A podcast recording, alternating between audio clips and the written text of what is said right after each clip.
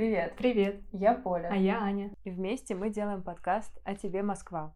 Он о Москве и о людях, которые здесь живут. Сегодня у нас в гостях Александр Фомин, сценарист 80-х на ТНТ, креативный продюсер фильма и сериала «Аванпост» и режиссер двух замечательных короткометражек «Кругосветка» и «Последний москвич». «Последний москвич», конечно... Занимает да. особое место в наших сердцах. Она, кстати, есть в открытом доступе, поэтому вы ее можете без проблем найти. Да, просто на Ютубе вбейте «Последний москвич», он, наверное, минут 20 фильм длится. Да, совсем недолго. И классный он. Это, это правда. И частично о тех э, улицах и местах, о которых сегодня нам расскажет Александр Фомин. Или? Слэш АК, как я его знаю, Сан Саныч. Мне кажется, в классе в восьмом он пришел к нам в школу и стал самым крутым историком вообще на моей памяти. И правда, Сан Саныч, спасибо вам большое, что вы пришли именно в нашу школу. Вы показали, что история может быть не скучной, не занудной, что это вообще что-то очень интересное. Так я и полюбила этот предмет и этот выпуск с Сан Санычем.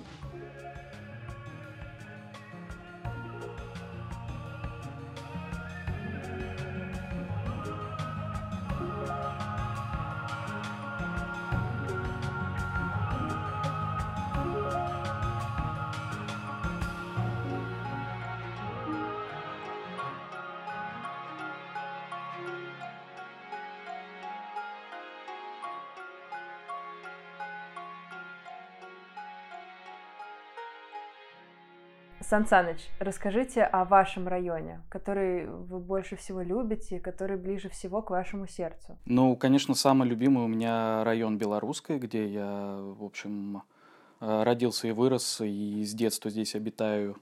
Самое такое первое открытие района для меня это, наверное, дорога в школу. Путь, который я ходил 10 лет туда-обратно. Сначала бабушка меня водила, потом я сам ходил. По одному и тому же пути, по одной и той же дороге. Приходилось минут 20-30 идти до школы и обратно. И это вот была такая достаточно любопытная дорога. То есть я выходил сначала на Тишинскую площадь, потому что я там рядом живу, и там был Тишинский рынок. Но это буквально год или два, наверное, я застал. Класс третий или пятый. Построили там вот этот торговый центр, который сейчас есть, такой треугольный. На Тишин, Тишинский рынок, вот он, он сейчас существует в виде супермаркета а, такого да, центра. Да, да. Он был причем один, один из первых. Это сейчас много гипермаркетов, супермаркетов, а тогда был только на Шереметьевской, вот этот первый рам, рамстор еще он назывался.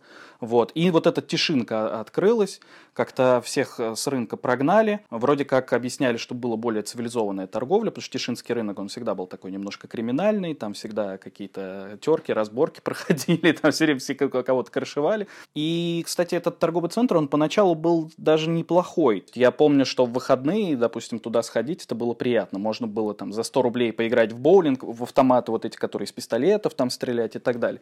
Вот, а сейчас там вообще нечего делать. Внизу продукты продают, а наверху какие-то магазины, куда никто не ходит. Кстати, на Тишинской площади находится очень странный монумент, который Церетели построил в честь э, русско-грузинской дружбы. И я помню, что то, что мне рассказывали родители, когда его поставили, все очень возмущались, потому что ну, она какая-то гигантская, непонятная, такая фалосоподобная. Это всех очень пугало, но я, э, как бы, я уже не могу представить Тишинскую площадь без этой стелы, потому что я не видел того момента, тех времен, когда этой стелы не было. То есть для меня эта стела вот уже привычна, мне уже как-то даже странно будет без нее, ее видно из окон моего дома, то есть я к ней очень привык. Ну вот, я выходил на Тишинскую площадь, шел мимо вот этой стелы, шел мимо торгового центра, раньше рынка, и выходил на улицу Красина. Э, очень красивая, уютная улица, она раньше называлась Большая Живодерная, потому что был Тишинский рынок, э, там мясо продавали, а на этой Живодерной там его разделывали. Но это раньше имеется в виду 19 век, начало 20 века, вот. И, соответственно, в начало улицы Красина это такой легендарный ресторан «Кабанчик». Многое менялось. Рестораны открывались, закрывались, какие-то франшизы появлялись, закрывались. Ресторан «Кабанчик» — это тут вот это вечно. Потом они стали как-то вот играть э, с разными кухнями, и «Кабанчик», он, значит, остался в центре, а появилась пиццерия, а с другой стороны появился итальянский ресторан такой более высокой кухни, но в него никто не ходил, и его сейчас переделали в чебуречную, советская чебуречная ламповое уютное место. Я помню, когда я работал в школе, я туда ходил, потому что у меня была зарплата 30 тысяч рублей, а там я мог э, как бы вкусно и дешево и сытно покушать. Да, съесть чебурек, выпить квас или пиво. И там самое прикольное, если кто-то зайдет в эту чебуречную, что на стене огромная роспись Венеции которая осталась от того итальянского ресторана. Им было жалко ее стирать, то есть даже когда они поменяли концепцию и сделали чебуречную со всякими советскими атрибутами, они оставили, просто дорисовали к этому красивому виду Венеции сверху такой дирижабль с надписью СССР, и как будто дирижабль летит над Венецией. Выглядит очень-очень как-то постмодернистский, такое что-то в духе э, как таких э, синих носов или чего-то такое, 80-е, 90-е. Вот, так что это забавно смотрится. Ну вот, проходя вот кабанчик, там будет будет заправка, и чуть дальше будет такое мрачное серое здание.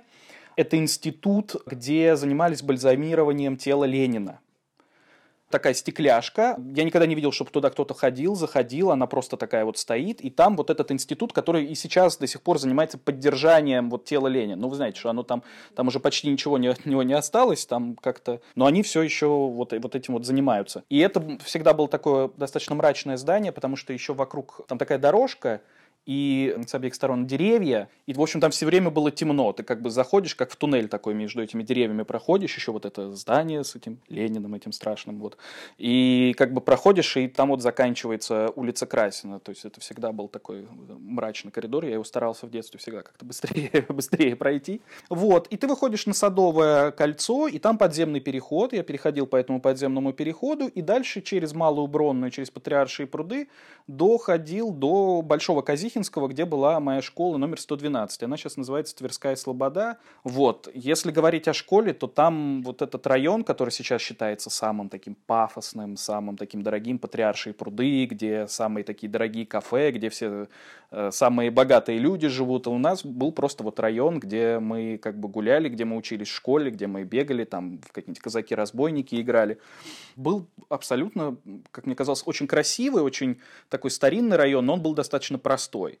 Вот Большой Казихинский, там школа, и чуть дальше, если пройти, он заканчивается, там сейчас слева, в конце улицы Большой Казихинский, будут алые паруса. А там раньше был продуктовый магазин, где продавали пончики пончик стоил 2 рубля. То есть, если у тебя 10 рублей, ты можешь взять 5 пончиков, это шикарно было. А если у тебя 7 уроков, ты уже не успеваешь, потому что все разбирают. Но если у тебя 5 или 6 уроков, реально есть шанс быстро добежать туда. Там, там что там творилось, я, я не знаю, как на концерте, я не знаю, Моргенштерна. Там просто продавались вот за час, за два эти пончики.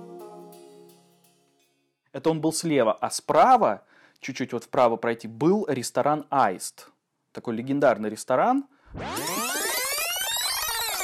Мы хотим вас предупредить, что сейчас будет очень громко. Просто просим вас сделать чуть-чуть потише. Там постоянно была скорая и полиция, потому что там постоянно кого-то убивали. Там были разборки какие-то. То есть там назначались стрелки, там люди встречались, ну и раз в полгода кого-то там убивали. Я все время не понимал, кто ходит в ресторан Аист. Ну вы же понимаете, что там, если вам назначили встречу в ресторане Аист, может быть, ну, стоит перенести как-то или не встречаться с этими людьми. Давайте лучше в кабанчике. Да, давайте лучше в кабанчике или типа того. Конечно, самая основная тусовка после школы – это Макдональдс на Пушкинской. Это же самый первый Макдональдс, его открыли в 89 году, там были огромные очереди, я эти очереди застал. То есть, когда я был совсем маленький, пойти в Макдональдс это было, ну, как пойти в ресторан в хороший, в такой шикарный. И как мы делали? Мы шли с мамой в кино, Пушкинский или в Кодок, а папа занимал очередь в Макдональдс. И когда мы выходили, как раз через два часа, он уже как бы нам что-то вот взял. И мы, собственно говоря, с этой едой могли ехать домой. Или, если это лето, поесть в парке. В общем, как раз фильм примерно вот два часа примерно хватало, чтобы простоять. Но это совсем я был маленький, начальная школа. Потом уже, когда средние, старшие классы, там уже открылись другие Макдональдсы, и люди как-то попривыкли, и мы в Макдональдсах просто тусовались, там покупаешь какую-нибудь одну большую колу на всех, и сидишь там 2-3 часа, просто болтаешь, дурака валяешь. И второе место силы, то есть помимо помимо Макдональдса, это был кинотеатр Кодек. Он был, по-моему, первый кинотеатр в России, который с каким-то там со звуком IMAX или что-то такое, он был сделан по образцу американских кинотеатров вот на Бродвее он был такой красный, у него был такой козырек, где буковками набирали название фильма, то есть он прям выглядел максимально аутентично, туда было приятно ходить. И он туда заходишь, и он такой весь прям кинематографичный, там какие-то постеры, там э, какие-то камеры стоят, то есть он был очень-очень атмосферный, мы очень любили туда ходить. Это я помню, что это был первый кинотеатр вообще, где я побывал в жизни. Меня, значит, это был, был мне было 6 лет, и меня родители, мы тоже опять все красиво оделись, мы в кинотеатр пошли, да, красиво оделись. А это был фильм а, «Поросенок Бейб». Вот я как сейчас помню, самый первый фильм, который я посмотрел в 6 лет. И мы пришли в кинотеатр. То есть за два часа до сеанса мы пришли, пошли в кафе, там было на втором этаже. Я впервые попробовал капучино. Посидели так пафосно, потом пошли, значит, на этого поросенка Бэй, посмотрели, вернулись.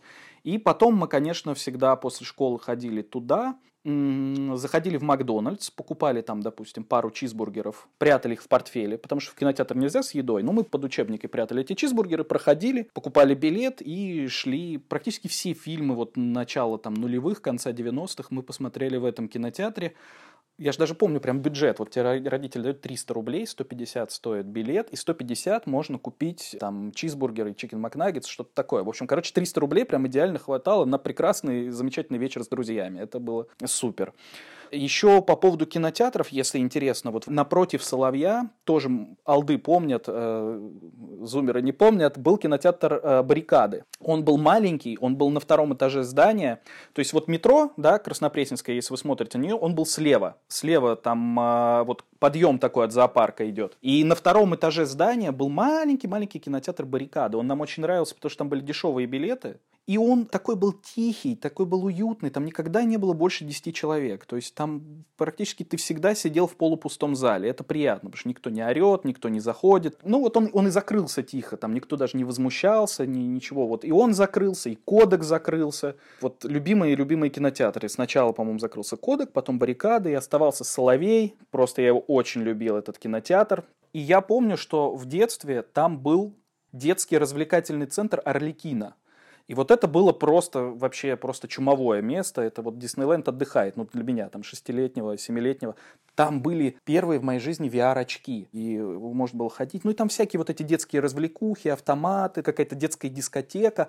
А вот с другой стороны, если обойти центральный вход, там был вход в кинотеатр. И кинотеатр был маленький, там был один зал. Потом убрали эти клубы и Орликина и сделали вот этот кинотеатр. Там 20 с чем-то было залов. Безумно удобно, потому что, во-первых, по времени всегда есть какой-то сеанс, тебе не надо ждать. А, можно посмотреть ретроспективу, можно посмотреть какой-нибудь артхаусный фильм, можно посмотреть какой-нибудь крутой фильм, на, ну, большой зал, там был первый зал большой. Можно было посмотреть фильмы с отставанием. Ну, то есть, ну, в прокате идет две недели, если ты пропустил, а ты мог через месяц посмотреть, что шло. Но он был просто, просто идеальный. Там всегда все киношники встречались вот в кафе. Это очень, очень здорово ходить именно в кинотеатр, а не в кинотеатр в торговом центре, потому что это две совершенно разные атмосферы, потому что в торговом центре нет ощущения вот кинотеатра, нет вот то, что ты пошел в кино. И, конечно, да, безумно жалко, что его снесли. Блин, три мои любимых кинотеатра. Кодок, Баррикады и э, Краснопресненский. Поэтому сейчас приходится ну, в октябрь ездить. Я надеюсь, у нас останется. Должен быть хотя бы один просто кинотеатр. И еще мне очень нравится маленький кинотеатр на Курской, называется «Звезда» ретро, можно сказать, кинотеатр, потому что там сидишь не, на, не в рядах, ты сидишь за столиком, сразу вспоминается какой-то синематограф, да, начала 20 века, с сигаретой там, э, с виски и э, смотришь э, фильм. Ну, в общем, там приятно, там действительно стоят столики, ты можешь сесть, заказать что-то перед началом фильма, там чай, кофе, какую-нибудь даже еду. А вообще, э, возвращаясь к району, белорусской или красной Пресни, ну, вот даже вот эта часть Пресни, не та, которая за Краснопресненской, а та, которая вокруг Белорусской, Московской. Это был достаточно бедный район, потому что это была окраина города, то есть город заканчивался Тверской заставой. Ну, понимаете, застава это было такой КПП на въезд в город. То есть дальше уже начинались дачи, дальше уже начинался загород. И Тверская застава это был северный въезд. То есть все, кто ехали из Твери, из Петербурга, из северных городов, они, значит, на заставу проходили там таможню, досмотр и попадали в город. И, и город был окружен валом. Камер Калежский вал он назывался. У нас до сих пор остались части этого вала. Вот, например, вот Тверская застава, вот если смотреть на Ленинградку, то справа будет Бутырский вал это часть вот этого камер Калежского вала, а слева будет грузинский вал. То есть это вот эти валы, которые были вокруг, там дальше идет там земляные, земляной вал и так далее. Это все остатки вот этого большого вала, который окружал Москву. То есть это была как бы окраина города, вот этот наш район. Вообще в детстве у меня тоже было ощущение, как будто бы вот этот вал, как будто бы эта стена реально существует, потому что когда ты выходишь на грузинский вал, там ты не можешь сразу попасть вот туда, к Ленинградке. Там идут пути железнодорожные, и они еще такими домами ограждены. И создается реальное ощущение, как будто есть некая стена. То есть тебе, чтобы чтобы попасть туда, в северную часть города, тебе надо по Ленинградке, там по мосту пройти. Ну или там уже через Красную Пресню. Но вот это ощущение, то, что вот тут как бы стена, и тут все заканчивается. Вот я, я помню, что она всегда была. То есть вот вокзал, пути, и все, и дальше как бы как будто бы ничего. Потом, а, как это часто бывает, город расширяется, как-то это называется, по-моему, джентрификация, когда в бедные районы начинает переезжать такая более продвинутая, интеллигентная публика, и они облагораживаются. После войны это стал, можно сказать, элитный район, потому что здесь стали селиться киношники, деятели культуры. Тут же открылся высшие курсы кино и телевидения. Чем мне нравится Пресненский район, это с одной стороны центр до сих пор, а с другой стороны уже немножечко не центр. Это такая, как мне кажется, самая сбалансированная Москва. То есть это не спальный район, и это не тот центр, где дорогие бутики, дорогие рестораны, много туристов, где приятно, красиво, чисто, но при этом как бы близко все всякие достопримечательности, всякие активности. Может быть, я сейчас вот так прорекламирую. Есть вот три улицы, на мой взгляд, безумно интересные. Первое – это Малая Грузинская. Малая Грузинская – невероятно красивая улица, и на ней можно вот целый день провести, если гулять и везде заходить. Вот начинается она, если смотреть, допустим, с Пресненского вала, она начинается от старого хлебзавода. Сейчас этот хлебзавод не работает, там построили две, два таких э, небоскреба, там какое-то новое элитное жилье. А раньше был хлебзавод вполне действующий, я еще застал, когда он работал, и оттуда развозили по нашему району хлеб. Я помню, что это же был целый квест купить продукты. То есть тоже лет 7-8 мне мама писала список. Все, что надо было купить, находилось в разных точках. То есть ты не мог прийти в раз в супермаркет и купить. Ты выверял еще э, ну, логистику своего маршрута, как тебе, чтобы кругами не ходить, как тебе куда сначала пойти, да, там в молочный, в хлебный, пойти, э, был вот этот э, рынок, когда Тишинский закрыли, был колхозный рынок вот как раз на Пресненском валу, там фрукты, овощи. Еще иногда машины стояли, ты знал, где машины стоят, где подешевле можно купить, там, не знаю, лук, петрушку и так далее. Они что-то привозили, квас иногда привозили, прям во двор приезжали. Все такая суета какая-то, сидишь, сидишь дома, раз родители что-то засуетили, смотришь, что-то все начинают вот так вот, квас привезли. Все Зачем этот квас привезли? Ну, все, там за полчаса, если не взял, все, ну, кончился квас, машина уезжала. Так вот, если от этого хлебзавода, вот вы идете по Малой Грузинской, вы пройдете, по-моему, как раз сначала. Справа такие похожие на хрущевки белые дома, хотя они повыше, они, по-моему, не пятиэтажные. А слева будет дом, где как раз жил э, Высоцкий. Я вот, чтобы не соврать, подсмотрю. Это Малая Грузинская, дом 28. И там, там есть табли, табличка, здесь жил Высоцкий. Он там, правда, жил последние пять лет э, с Мариной Влади. Это восьмой этаж, квартира номер 30. Она сейчас сыну его принадлежит, так что туда ну, не надо подниматься, стучать и звонить. Но просто, если кому-то интересно, это дом 28, восьмой этаж, квартира номер 30, где жил Высоцкий. И это вообще, в принципе, был дом, там многие деятели культуры, искусства жили. Чуть-чуть дальше пройдете, ну, это прям в центре этой прекрасной улицы стоит католический костел непорочного зачатия Девы Марии. Он очень красивый, он был построен изначально в 901 году. Ну, понятно, что Большая Грузинская, там была Грузинская Слобода, но там еще была и как бы такая польская диаспора, там сейчас, кстати, польское посольство до сих пор находится рядом с Тишинкой. Вот. И польская диаспора собрала деньги, получила разрешение, и в 901 году они построили вот этот костел. И любопытно, что архитектор Леон Даукша, польский архитектор, он взял за основу Вестминстерское аббатство и воздвиг вот этот вот, ну, проект составил этого костела. Он действительно чем-то, особенно крыша, чем-то, чем-то напоминает. Но это была как бы неоготика, это же вот начало 20 века, это модерн, расцвет, вот воскрешение вот этих вот всех стилей прошлого, да, то есть там неоготика или псевдорусский стиль И сейчас этот костел функционирует, и там проходят замечательные органные концерты. И даже не только органные. Вообще, э, даже вот тоже я нашел, мне было интересно, что орган привезли из Базеля. У него замечательный звук, который стоит в нашем костеле вот на Малой Грузинской, он привезен из Швейцарии, из Базеля. Даже если вы там не католик и не верующий, вы просто можете сходить, послушать замечательную музыку. Очень романтично вечером идешь на концерт, выходишь, уже темно, там вокруг подсветка, свечи горят, какие-то вот эти э, библейские скульптуры, да, вот они расставляют традиционные, все, все так подсвечивается, очень романтично. После после костела, если пройти, то там будет Тимирязевский музей.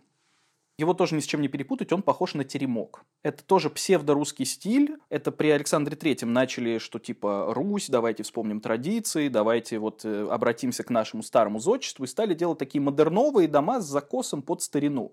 И вот он сделан как вот такой вот э, теремок, там есть два корпуса. Вообще это изначально это был э, музей э, одного из Щукиных. Петр Щукин. В общем, их четыре брата, они были купцы, э, ну, как тогда водится большинство купцов старообрядцы, но они вот были такие продвинутые, они очень любили искусство, и каждый брат увлекался какой-то своей темой. А вот старший, самый старший из них, он был такой самый большой патриот, и он увлекался русским искусством, древнерусским искусством, и он, в общем, решил создать частный музей для этого всего, потому что у него уже была огромная коллекция, все дом не помещалось, и вот он построил как раз вот этот вот терем. Потом у него стало не хватать, он построил второй корпус. Потом сделали подземный переход между первым и вторым корпусом. По тем временам это было круто и современно. Впоследствии передал всю свою коллекцию в исторический музей. И стояло это э, здание после революции неприкаянное, и оно как-то приглянулось Максиму Горькому, и он предложил перенести туда Тимирязевский музей. А этот он изначально был в Миусах, Миусский парк и там вот это, знаете, РХТУ, который Менделеева, и там в, в университете был музей, э, ну, биологический музей. Он предложил его туда перенести, и сейчас там до сих пор находится биологический музей имени Тимирязева. Советую, во-первых, его внешне осмотреть, да, вот познакомиться с этим так называемым псевдорусским стилем, а внутри там есть, короче, двухголовая собака. Но вот так вот, если вы пойдете, допустим, днем в музей, потом там в кафе, пройдетесь до дома Высоцкого и вечером а, в костел на концерт. Вот замечательно выходной у вас и прошел. Вторая улица тоже супер классная, малоизвестная, ну, с туристической точки зрения, так-то она известна, это Лесная улица. Вот, э, собственно, мы тут недалеко находимся. Опять-таки, это была окраина города, тут был вал Бутырский, а Лесная улица называлась, потому что тут был лесной рынок. Тут продавали, ну, все, что связано для леса, для ремонта, потому что строились дачи через, за белорусским вокзалом, там дачи, и люди покупали здесь стройматериалы и строили там себе дачи. То есть там, где сейчас Ленинградское шоссе, вот эти все Сталинки, там были просто дачи а, богатые, богатые богатых людей, причем близко, близко к городу. Эта лесная улица, она, конечно, красивая, она сейчас еще тем более так отремонтирована, такой э, трамвай ходит современный появилась вот эта Тверская застава, где сейчас все снимают кино, клипы и рекламу, потому что такой красивый вид, стоит старая церковь вроде как, и вот эти стекляшки, небоскребы. Вот, и там всегда вот какой-то фильм, если показывают Москву, все время план, вот, вот эта церковь, которая отражается в в этих стекляшках, в этих небоскребах, и вроде как Россия современная. Вот, на самом деле эта церковь, она только стилизована под старинную, ну, представляете себе, вот эта белая церковь, которая стоит, она на самом деле 914 года. Взята за, за основу новгородская архитектура, и она стилизована, она тоже построена старообрядцами, она стилизована под вот старинную церковь. Ее строили с 14 по-моему, до 20 года, а когда строили, ее практически сразу отобрали. То есть она не очень долго да, проработала, профункционировала. Вот. Но сейчас все отремонтировали, сейчас все так шикарно выглядит. Начало улицы прекрасное, огни, дорогие рестораны, фонтанчик, такая вот прямая, променадная мимо этих вот небоскребов, дорогие отели, там, что там, Редисон есть, Holiday Inn, все есть. Опять же, трамвайчик очень красиво идет, отражается всегда в этих стекляшках. А если пройти чуть-чуть вперед, то напротив всех этих стекляшек справа будет ДК памятник модернизма, конструктивизма. А он был построен в 20-е годы, и это был сначала действительно ДК для железнодорожников. Вот это ДК Зуева, где сейчас квартет И поселился, и там все их, собственно говоря, спектакли.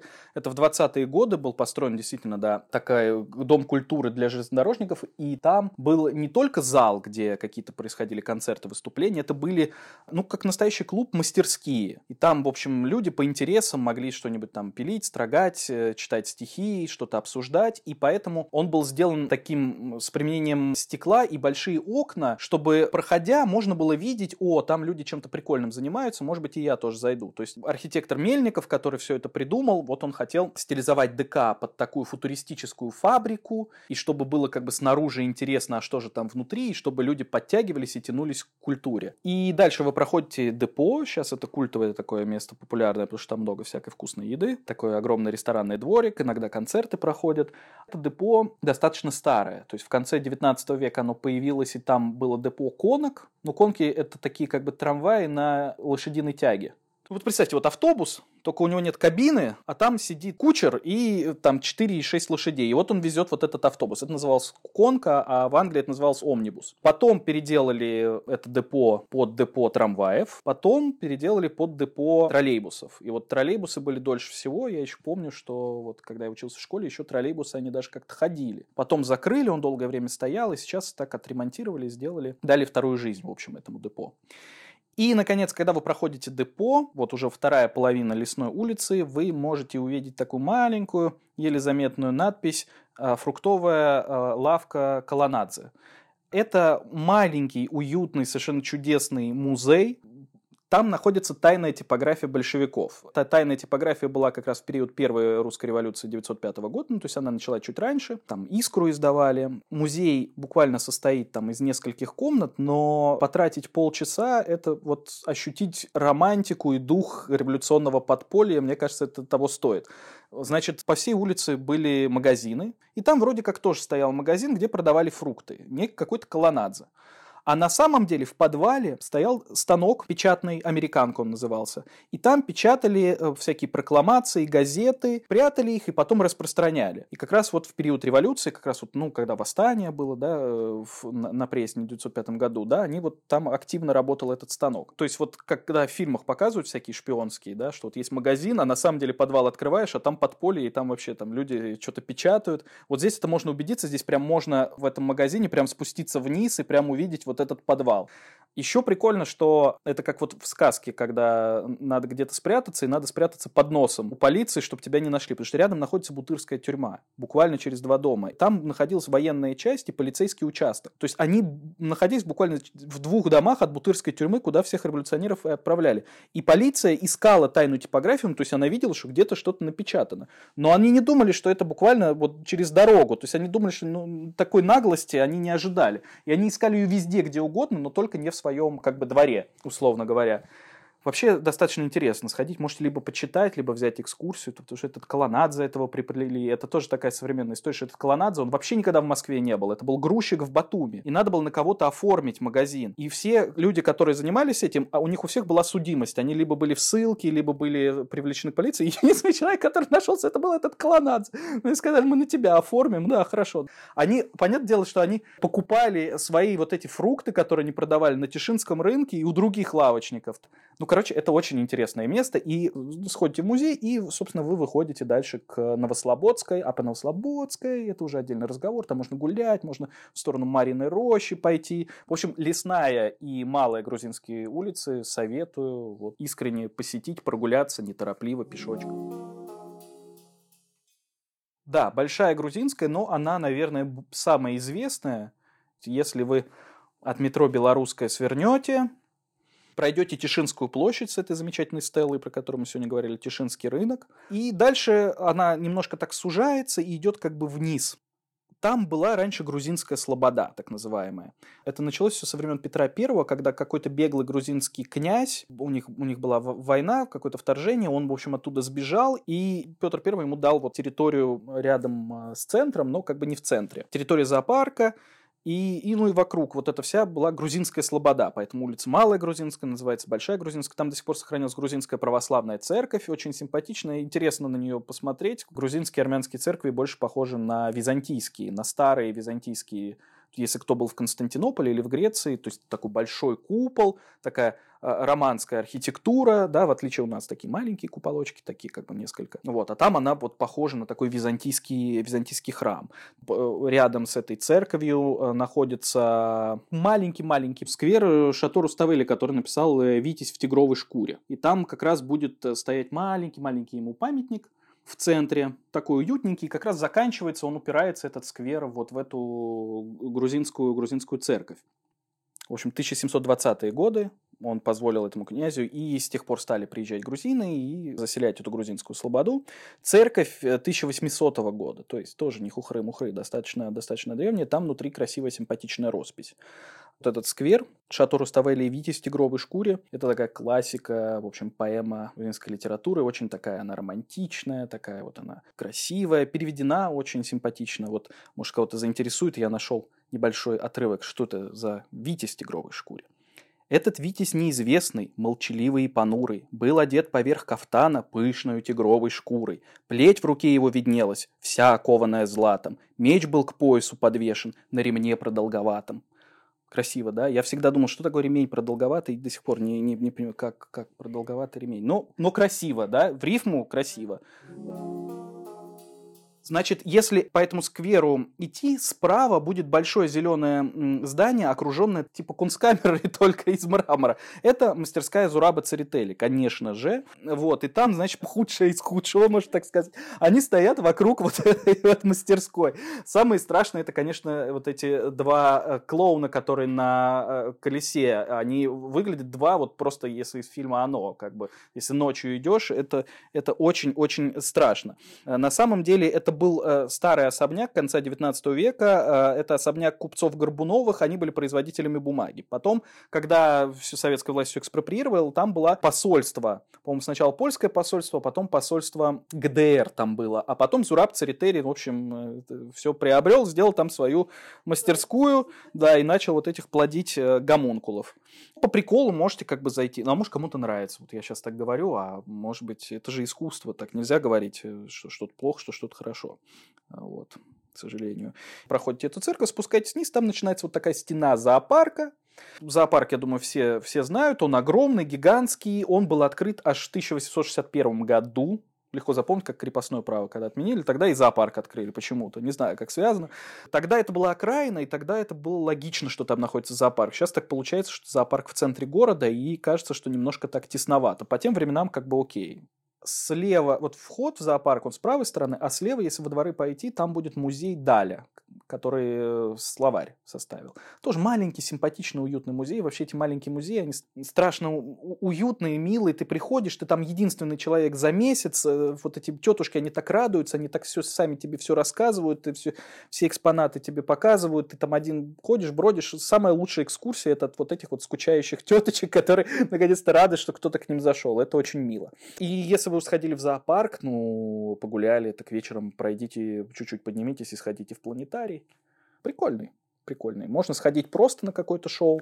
Иногда там делают музыкальные шоу, например, какая-то, значит, звезды показывают э, всякие вселенные, ну, эти галактики под музыку Pink Floyd. Мускают весь альбом Pink Floyd, и ты сидишь, смотришь.